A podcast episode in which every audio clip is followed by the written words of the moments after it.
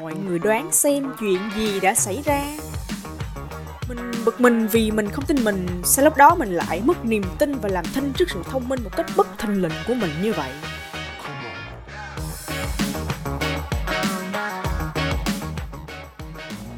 Hello các bạn, chào mừng các bạn đã đến với Gen Z No Stress Một kênh podcast được sở hữu của Rai Agency Là nơi tập hợp những chiến binh trẻ tuổi nhưng không no nghề. Bằng những trí tưởng tượng bay cao Và một tinh thần luôn cháy hết mình với sáng tạo Chúng mình luôn sẵn sàng đưa ra những chiến lược, chiến thuật đầy táo bạo và khôn ngoan Dựa trên tôn chỉ là quảng cáo không bao giờ nói láo Right Agency luôn chọn lẽ đúng mà làm Nội dung podcast dựa trên trải nghiệm và ý kiến cá nhân của mình của một người Gen Z. Mục đích là giúp người nghe được xả xì chít chứ không có bất kỳ sự định kiến hay là tư thù cá nhân gì cả. Và mong là khi nghe thì mọi người sẽ có được những cái phút giây relax, vui vẻ và tươi trẻ. Nhé! Có bao giờ các bạn cảm thấy bực bội và hối hận vì bản thân đã quá bị ảnh hưởng bởi ý kiến của người khác chưa? Mình thì mình bị rồi, bị hoài luôn á kiểu như là hồi đó mình nghĩ là cái việc trao đổi trong giờ kiểm tra nó đã quá quen thuộc rồi đúng không thì một hôm mình có một cái bài kiểm tra toán nó có một cái câu đố mẹo. Mình tính ra kết quả khác so với các bạn xung quanh. Kiểu như là mình có một mình mình là ra đáp án b thôi, trong khi hầu hết mọi người đều ra đáp án là d. Nghe là thấy sợ rồi, đúng không mọi người? Thì mình kiểm tra lại một lần nữa, và đáp án vẫn ra b. Và lúc đó là mình nghĩ là mọi người đều ra D thì chắc chắn cái đáp án đúng nó là D rồi. Thì chắc là mình phân tích sai đề bài nên là dẫn đến cái việc mình tính sai, cho nên là mình khoanh D theo các bạn rồi, mọi người đoán xem chuyện gì đã xảy ra. Kết quả bài toán ra B, mọi người ơi. Trời ơi, cái lúc mà được phát điểm ra thì mọi người cũng khá là bình thường và nghĩ, ô, cái câu này đố mẹo nên khó, nên là làm sai thì cũng là chuyện bình thường thôi. Ai cũng làm sai giống mình mà. Nhưng mà lúc đó, mình lại cảm thấy hối hận và bực bội bản thân lắm mình bực mình vì mình không tin mình sao lúc đó mình lại mất niềm tin và làm thinh trước sự thông minh một cách bất thình lình của mình như vậy.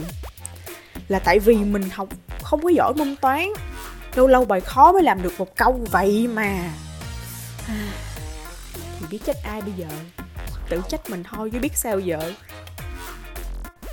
Thì đó là câu chuyện thứ nhất á, còn câu chuyện thứ hai là mình nghĩ nó cũng không có xa lạ gì với các bạn đâu nó cũng là mấy lần bạn mình rủ mình mua đồ chung, thì mình thấy nhiều người mua quá cái mình cũng vào xem rồi cái order luôn. Trong khi đó là mình chưa biết là nó có cần thiết cho mình hay là không. Thì đến khi mà nhận hàng rồi, thì mình lại nghĩ là, ủa, tại sao lúc đó mình lại mua một cái món đồ mà mình không cần? Tại sao lúc mua mình không có suy nghĩ để rồi sau này mình mới thấy hối hận là mình đã mua cái món đồ này? Và nhiều lần như thế, tự nhiên mình có một cái câu hỏi bật ra trong đầu là ủa sao mình đôi khi hay nghe theo lời mọi người quá ta? Mà không phải một nha nhiều lần nha mà sao mình không sửa được cái tính này? Cái cái cái tâm lý này là nó bắt nguồn từ đâu?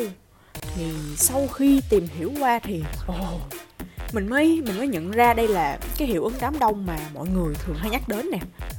Theo cái góc nhìn của mình mình thấy nó như một cái con virus á nó rất là dễ lan truyền mà có khi mình dính vô nó rồi mà mình cũng không biết luôn.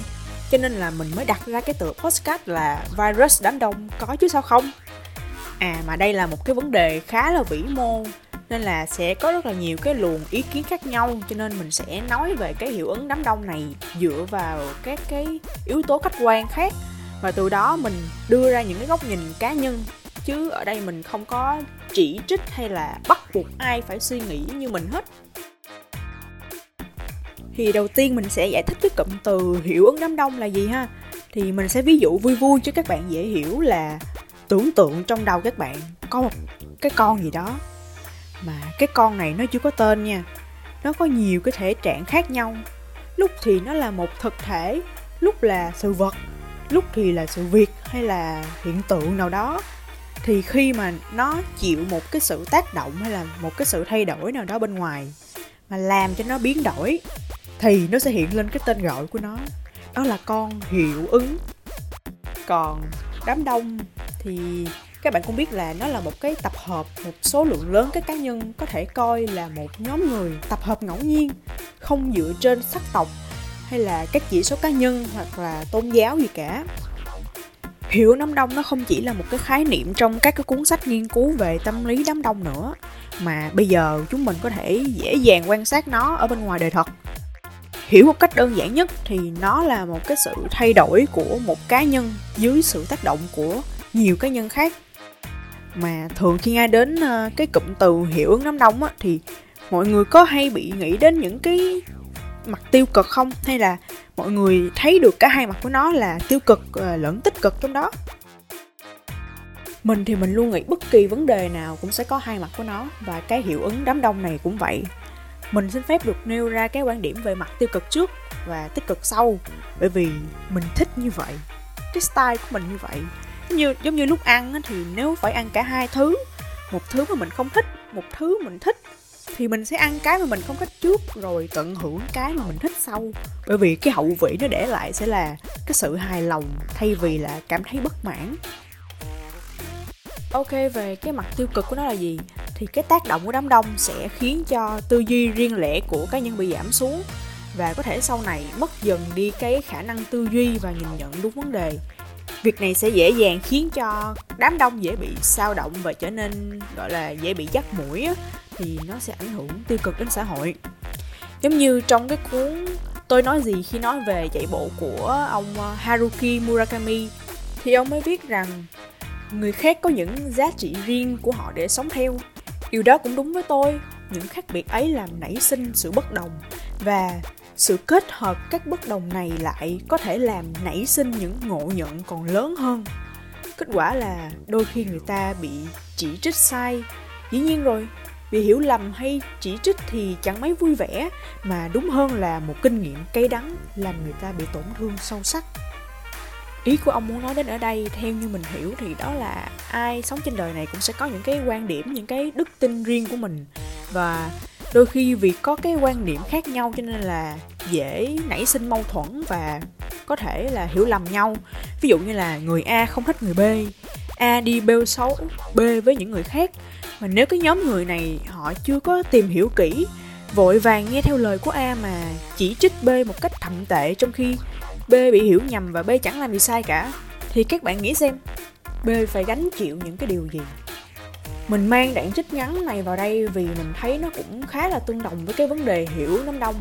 Thế nhưng mà cái đám đông kia khoan vội tin lời của a. Khoan vội đưa ra những cái lời chỉ trích cay nghiệt mà tìm hiểu câu chuyện theo nhiều cái khía cạnh khác nhau thì cái câu chuyện đó, nó có khác đi không?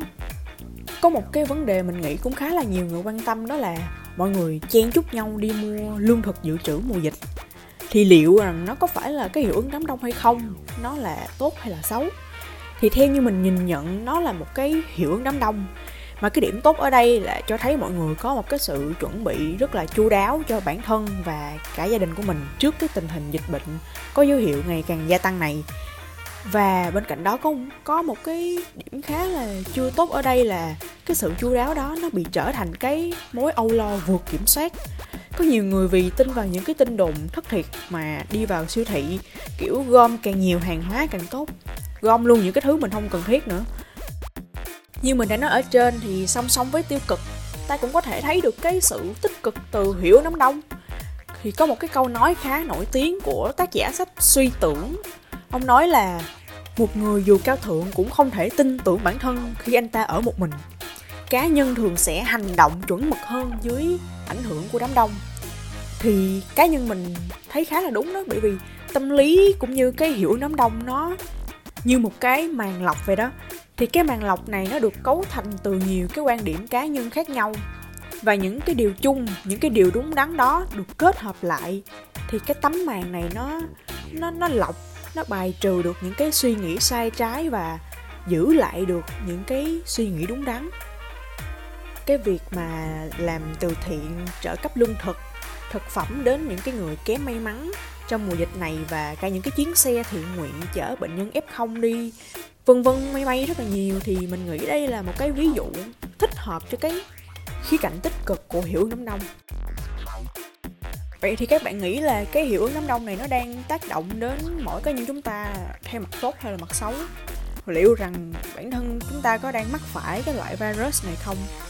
Mình thì mình nhận ra là mình đã mắc cái con virus này từ lâu lắm luôn rồi á Thì trải qua sau một cái thời gian suy nghĩ khá là dài, Mình mới tự nghĩ ra được một cái hướng khắc phục, Cái hướng tiêu diệt cái con virus này Mình nghĩ là mình sẽ đặt ra cái mục tiêu cho mình, Làm việc gì cũng vậy bởi vì khi có cái mục tiêu đó, mình sẽ suy nghĩ về các quyết định của mình một cách thận trọng hơn. Và bên cạnh đó, mình cũng sẽ cố gắng tập nhìn nhận vấn đề theo nhiều góc nhìn khác nhau. Và quan trọng nhất là mình phải phải tin vô bản thân của mình nữa kìa, để để mình không phải hối hận như là cái đợt kiểm tra thoáng hồi xưa nữa.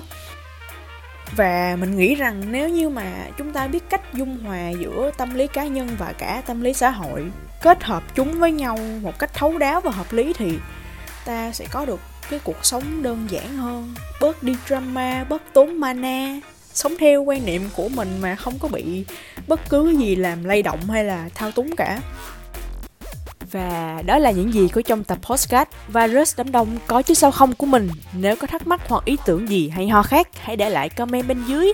Hoặc là các bạn cũng có thể liên hệ với mình qua email trong phần miêu tả. Cảm ơn các bạn đã dành thời gian theo dõi Gen Z No Stress. Mỗi tập podcast mới của chúng mình sẽ được lên sóng vào thứ bảy hàng tuần. Đừng bỏ lỡ và nếu thấy hay thì ngần ngại gì mà không nhấn nút like và subscribe. Chúc các bạn một ngày thật an lành và có thật nhiều năng lượng. Bye bye!